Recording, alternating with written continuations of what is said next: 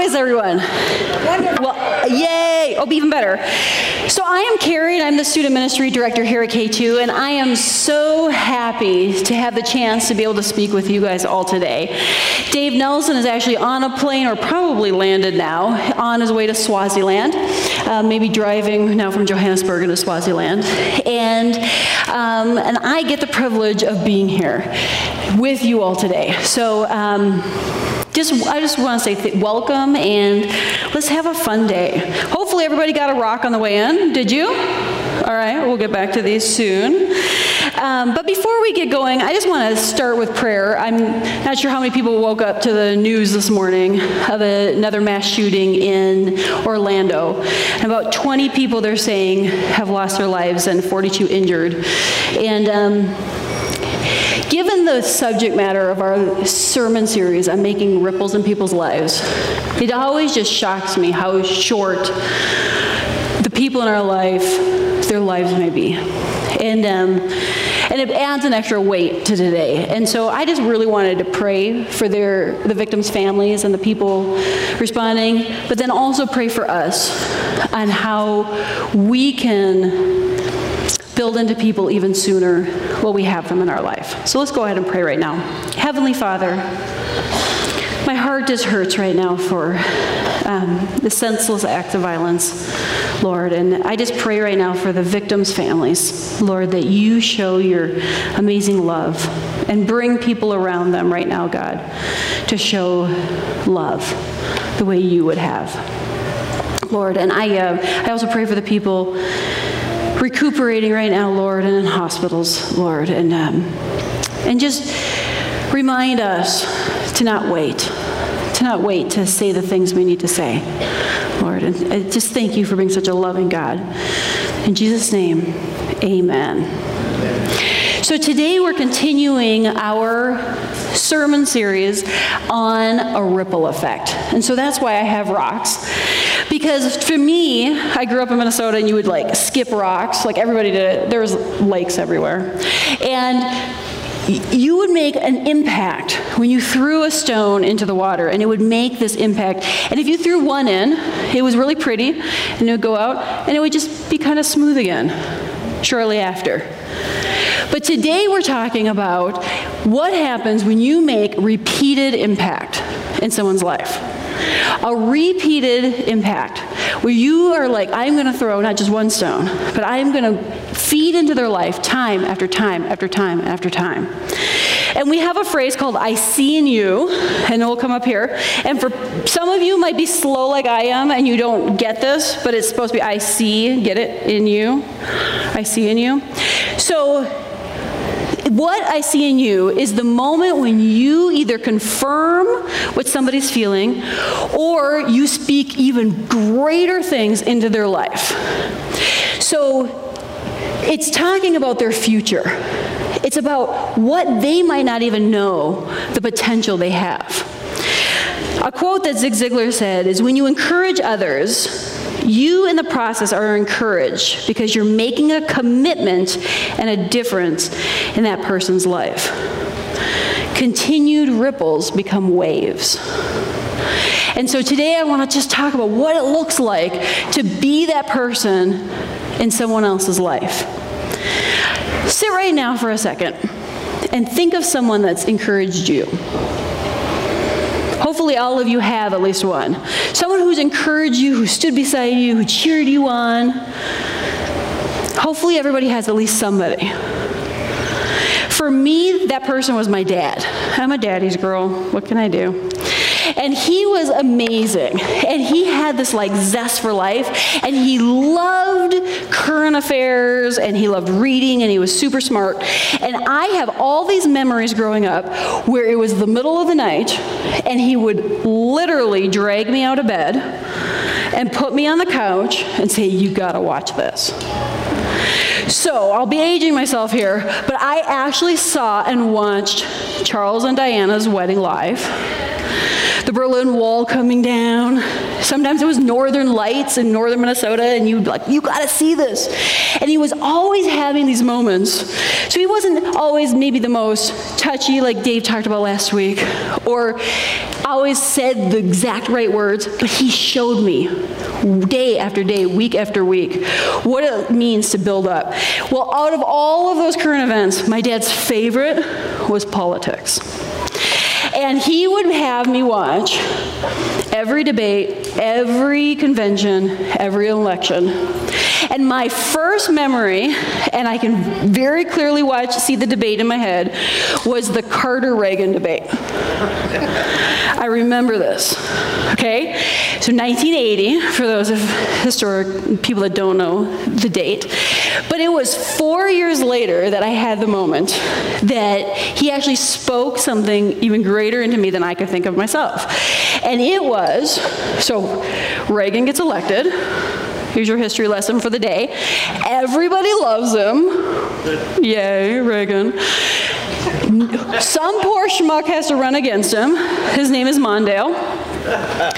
And from Minnesota, we were Mondale people because that was the only state he got, right? Anybody remember? Okay. And he was from there. And he picks a running mate. And his running mate 20 some years before any other female would ever run as vice president was a woman vice president, Geraldine Ferraro. And he drags me in, puts me next to him on the couch. He goes, Carrie, Carrie, look at this. You could be, and he pauses. And I'm like, ooh, someday running for vice president. Right. He goes, no, no, no, no. You could be, and I'm like, I know, I know, vice president. He goes, no. Someday you could be president. My mind would have never gone there. Not for a second. And let's be honest, I could never be president, right? For those of you that don't know me, I have a little bit of an attitude problem sometimes. And this would be me during a debate. That is the stupidest thing I ever heard. And I would like, no one would ever listen to me. Like always rolling my eyes at the other candidates. But he, more importantly than just saying you could be president, he was saying you can do anything. You can do anything.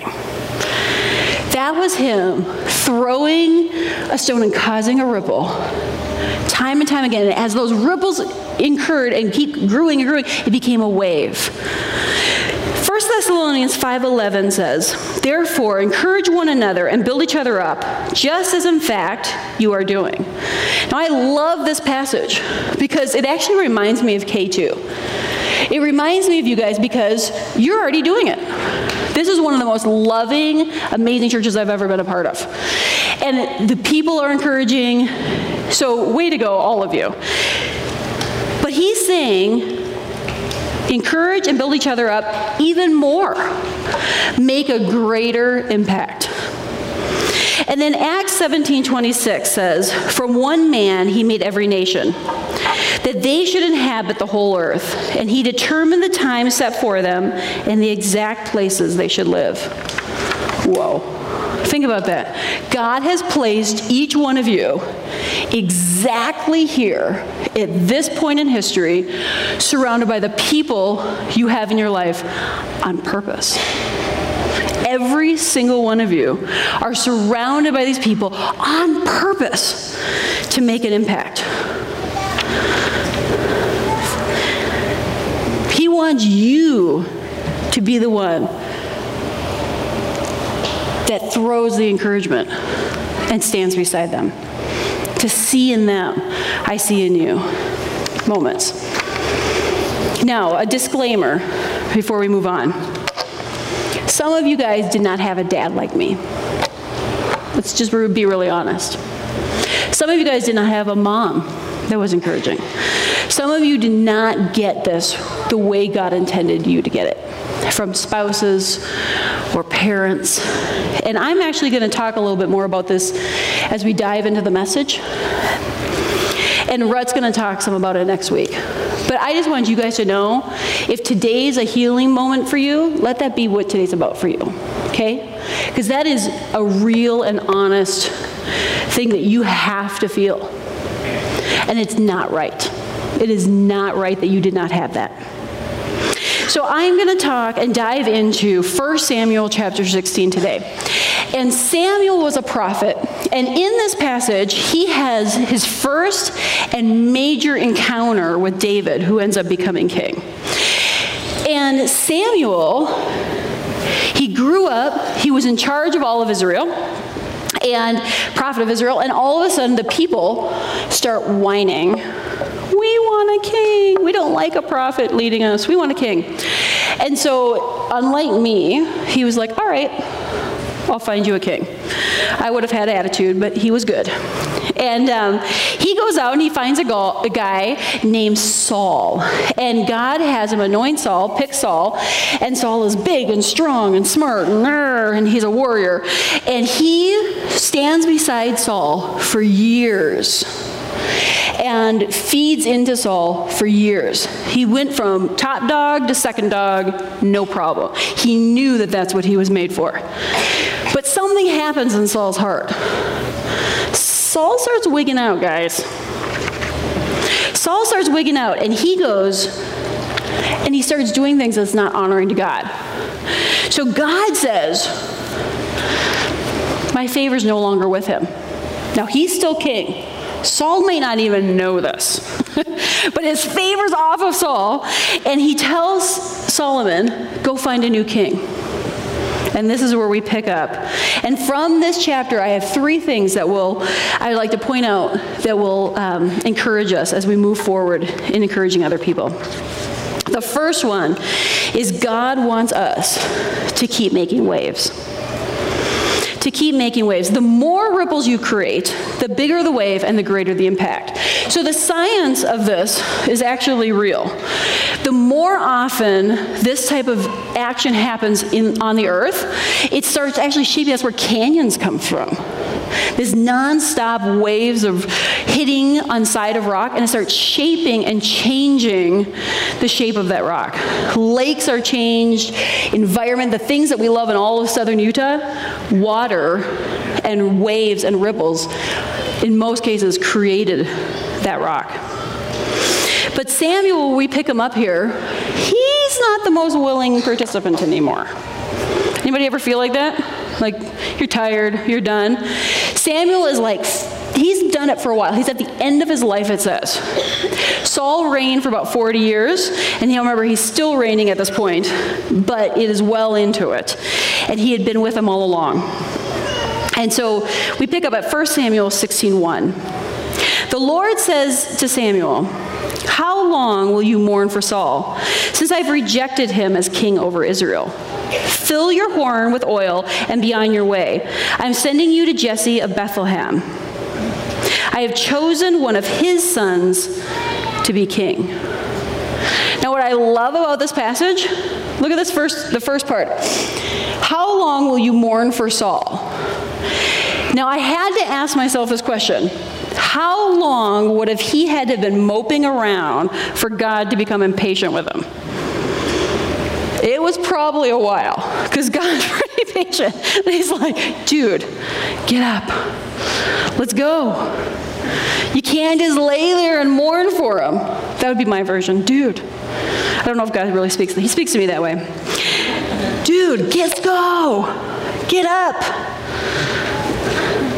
Samuel was done. He's like, I've led Israel. I've raised a king. My life is at the point that I am out. And God said, No, it's just beginning. It's just beginning. And then you find out that he's also fearful. Look at cha- uh, chapter 16, verse 2. Samuel said, How can I go? If Saul hears about it, he will kill me. Now I'm going to stop there. So he's afraid right? He's super scared. Saul doesn't even know that God's presence has left him. And God's telling him, just go get another king. I'll take care of that later. And he's scared. I don't know if anybody's ever been scared about doing what God's asked you to do. I have. But now look at God's response. The Lord says, Take a heifer with you and say, I have come to sacrifice to the Lord. Invite Jesse to the sacrifice, and I will show you what to do. You are to anoint the one I indicate. He completely ignores him. I'm afraid. And God's like, okay, this is what you pack. this is what you pack. Do you guys ever do that? Any parents do that to your children? And they start like whining, and then you're like, and I said, move, go to the bus stop. I don't know how many times I say go to the bus stop during the school year on the morning. Get out of the door. I don't understand how hard it is. Open the door and go. Walk out. But what about walk out? But what about walk out? God's saying that to him. But what about this? He goes, just start packing. Here's your packing list. Because God has a bigger plan. God's got this covered. He was afraid, but God said go because He wants him to keep making waves. He's done a ton. He did more than probably any of us will do in our lifetime. And God still wasn't done with him. Keep going, keep making waves. Now, when I've read this chapter, I don't know how many people have read this chapter before. It's one of the best of the whole Bible. Go back and read it. Um, I have always read it through the perspective of David. And I never related to David. David is young, he's buff, he kills lions and bears, he plays the harp, he's super cool, right? Becomes king. I was like, yeah, that's cool. That's not me.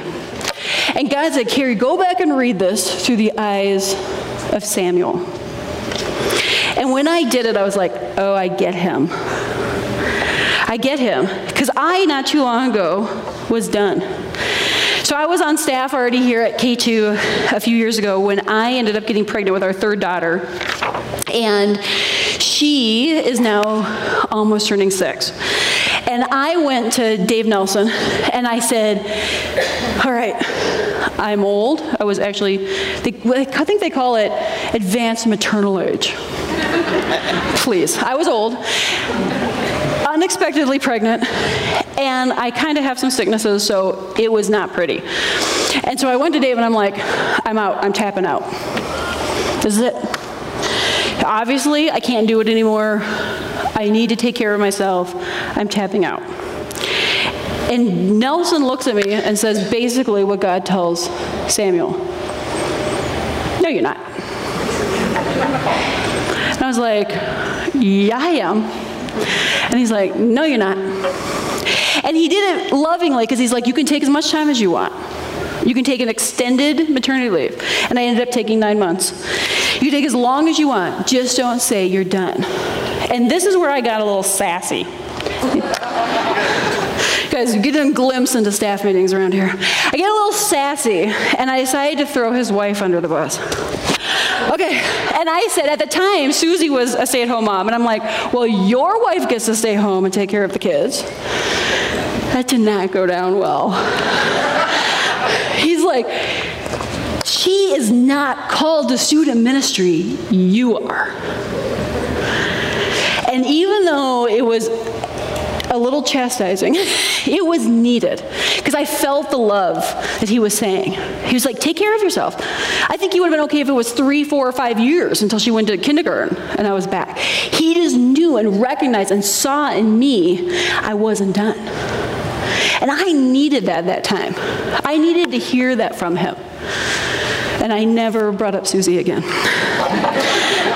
Ever. No anyway, that was like one of those moments that um, were really important to me. But God also will use you in your younger years.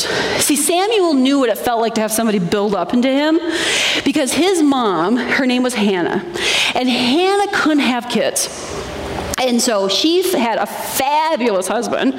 And the Bible actually says he was, took so good care of her because she couldn't have kids, he actually gave her double portions of food. No, that's a good husband. she was loved by him. And so she started praying and said, God, if you give me a son, I'll give him back to you. Well, she gets pregnant and she has Samuel. And after he's weaned, she brings him to a priest named Eli to live and to grow. And the Bible says every year, every year, she would make a little robe and bring it to him. Now, I looked up this little robe, and it is the same Hebrew word that the priests would wear, that are described in Leviticus with all the adornments and all the priestly stuff. So picture this she's making an adorable little priest robe. Like, if that's not speaking into his future, I don't know what is. She's telling him, You already are this. In 1 Samuel 1 27, 28 says, I prayed for this child, and the Lord has granted me what I asked for. So now I give him to the Lord. For his whole life, he will be given over to the Lord. And then she starts making these little robes. I picture those people that dress their little babies like in baseball uniforms, right? I, I put my girls in a Vikings cheerleader outfit. None of them are cheerleaders. It's not, it's kind of disappointing. No. and so that's what they would wear. But think about it. How come, how come nobody dresses their, their little babies as like little lawyers and stuff? Like little tiny suits. He's going to be president. Look at his suit. But that's what she was doing. She was telling him, You already are a servant of God. You already are. The more ripples you create, and she did this yearly, the more ripples you create with this, the bigger the wave and the greater the impact. In fact, the Bible says that Samuel heard from God in a way that nobody else did. Nobody. In fact, if you read through it, they almost have a conversation like they're just standing next to each other. Just back and forth, back and forth, back and forth. Like even when Moses did, he had to hide his face because the glory, like back and forth.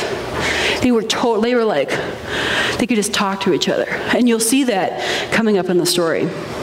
So Hannah's husband builds her up. She builds up her son. He hears from God and raises up kings. That's a ripple. That's an I see in you moment, don't you think? Raising up kings? Now, anybody that's ever adopted a child knows this. You cannot take a new child into your house, tell them one time, I love you, you're going to be safe. And they're fine. It takes day after day after year after year to build that trust and shape their future. But it's worth it. It's worth it. The more ripples you create, the bigger the wave and greater the impact. Second thing that we learn from the story is God wants obedience and not perfection. Is there anyone else in here that's a complete mess up? Okay, good. I'm not alone. I think I apologize more than anybody I know. I'm constantly messing up. And as we can see, Samuel's already kind of messed up. Well, he's about to mess up bigger. Okay? He doesn't even want to go. He doesn't even want to get out of bed for this guy. But God's like, do it anyhow. And there was one time I messed up pretty big with a teenager. And I was leading a drama team full of teenagers at our other church, and she is an amazing teen. And she was super hyper, just like me. I felt like we were like completely one, okay? And she was just obnoxious and funny and amazing.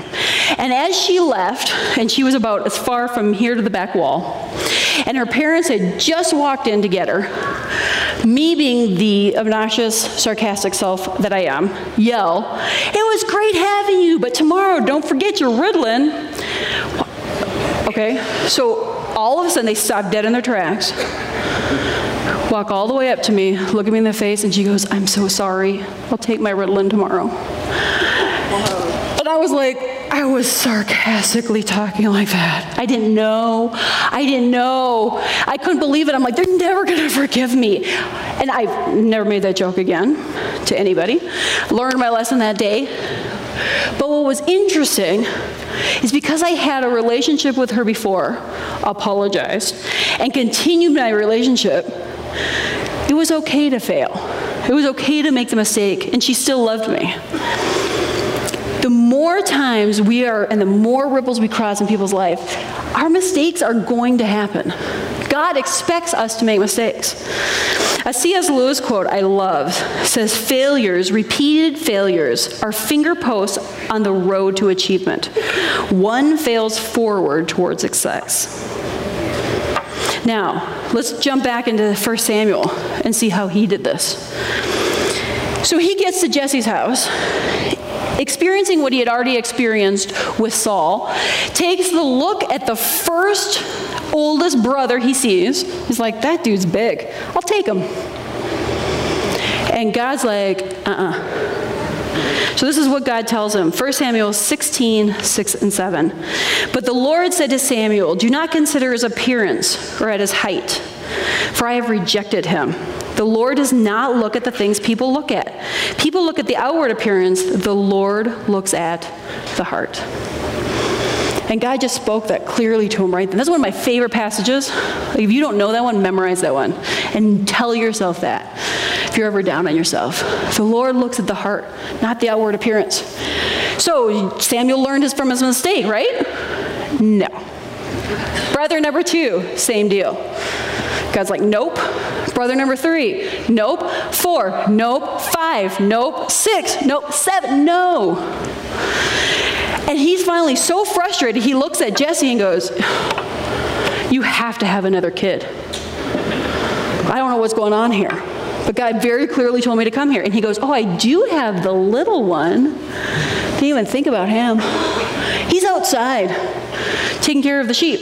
Well, I think you should get him. And it turns out it's him. It's the one they didn't even invite inside. He's the one. If we all waited till we have everything right, we would never move. What if after that first mistake, Samuel said, ah, I guess I'm wrong. I'm a terrible leader. I'm a terrible prophet. Prophets are supposed to have 100% accuracy. And off he went. No. He let himself fail seven times as he let God speak to him and correct each thing he did. God expects you guys to make mistakes. It's okay. You got to forgive yourself and you got to move forward. You got to move forward the way Samuel did. You have to move forward the way each of us need to. He wants obedience, not perfection. And the third thing that we can find from this is that God's plan is you. It's you. It's you. It's you. It's you. It's each one of you. You were placed at this point in time in this location for a reason. God is not sitting up there like this, like a chill guy going, I don't know, I guess it's cool if they love each other. That's not how God talks. He picked each one of you to cause the ripple in the life of somebody else. Each one of you. And to show you how like crazy this is, let's look at 1 Samuel 16 13. So Samuel took the horn of oil and anointed him in the presence of his brothers. And from that day on, the Spirit of the Lord came powerfully on David. Wait a minute here. So, this is the David who wrote a lot of the book of Psalms. He wrote stuff like, I was fearfully and wonderfully made. You knew me and knitted me together in my mother's womb. David wrote these things. He knew that God has ordained his life before it started. Why on earth is he waiting for an imperfect guy who's done to have an interaction with him before the Spirit of God came and rested on him? Doesn't that blow anybody else's mind? That moment? Now, I don't, th- I don't understand this in the Bible. This is probably the, one of the biggest things. This and salvation. Why in salvation doesn't God just write across the sky, I am God, follow me, love me, and you will go to heaven? Everybody would do it. But he leaves it in our hands to tell people. I don't get that. But he does. And the same thing about our interaction with people. He put it in our hands to have this interaction, and that's when his spirit fell on David. Through imperfect hands, he uses you, every one of you, imperfectly, to do his perfect will. Do you guys want to make a little impact or a big impact? You got to move forward. You got to know you're the one. What's interesting is Samuel really understood this. David wasn't so lucky. I said earlier that some of you did not have family that treated you right. David didn't either. His dad didn't even invite him inside to meet with Samuel. Okay? Now, the Bible also describes David as a man after God's own heart. Well, his older brother calls his heart wicked. Anybody else have a family member or person in your life that have said hurtful things to you? David understands. So, what is a guy to do? Well, Samuel's the end of his life. Now he has this guy, but he's like, he's not going to make it much longer. Well, God gave him a friend in Jonathan. Now, to give you just a quick little background on who Jonathan is, Jonathan is Saul's son. So the king, who doesn't know he's no longer king, and when he finds out is going to kill him, right? He wants to kill David, he wants to kill Samuel, he wants to kill everybody. He's a mad. His own son chooses David. And God did that for him. Now let's read 1 Samuel 18, 1, and then verse 3 and 4. After David had finished talking with Saul, Jonathan became one in spirit with David, and he loved him as himself. And Jonathan made a covenant with David because he loved him as himself. Jonathan took off his robe he was wearing and gave it to David, along with his tunic and even his sword, his bow, and his belt. He literally took the clothes off his back because he loved him so much. And I think when we do not have what God intended us to have from our family, He brings Jonathan's in our life.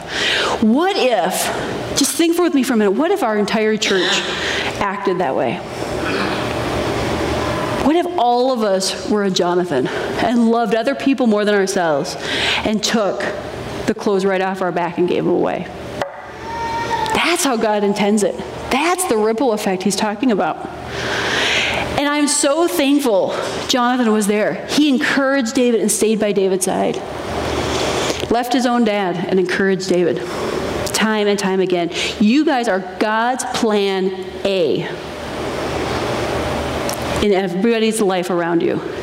You're his first plan, his first choice. He wants to use you to impact them. And not just a little, but a lot. Think of the correlation how many times was built into Samuel and how great he did. How great of a friend Jonathan was and how great David did. They wrote giant books of the Bible because of that. So, as we're closing, I want to tell you guys a story of Tom and John. So, Tom was a guy that lived in England, and he wanted to um, have some friends and stay active, so he joined a swim club. And Tom gets there, and he quickly meets a coach named John. Well, John was kind of a great coach, and a lot of people like were working with him, and um, so Tom's just like, I'm just going to learn from him. Well, over the time of their interaction together, John convinces Tom, get this, that he could swim the English Channel.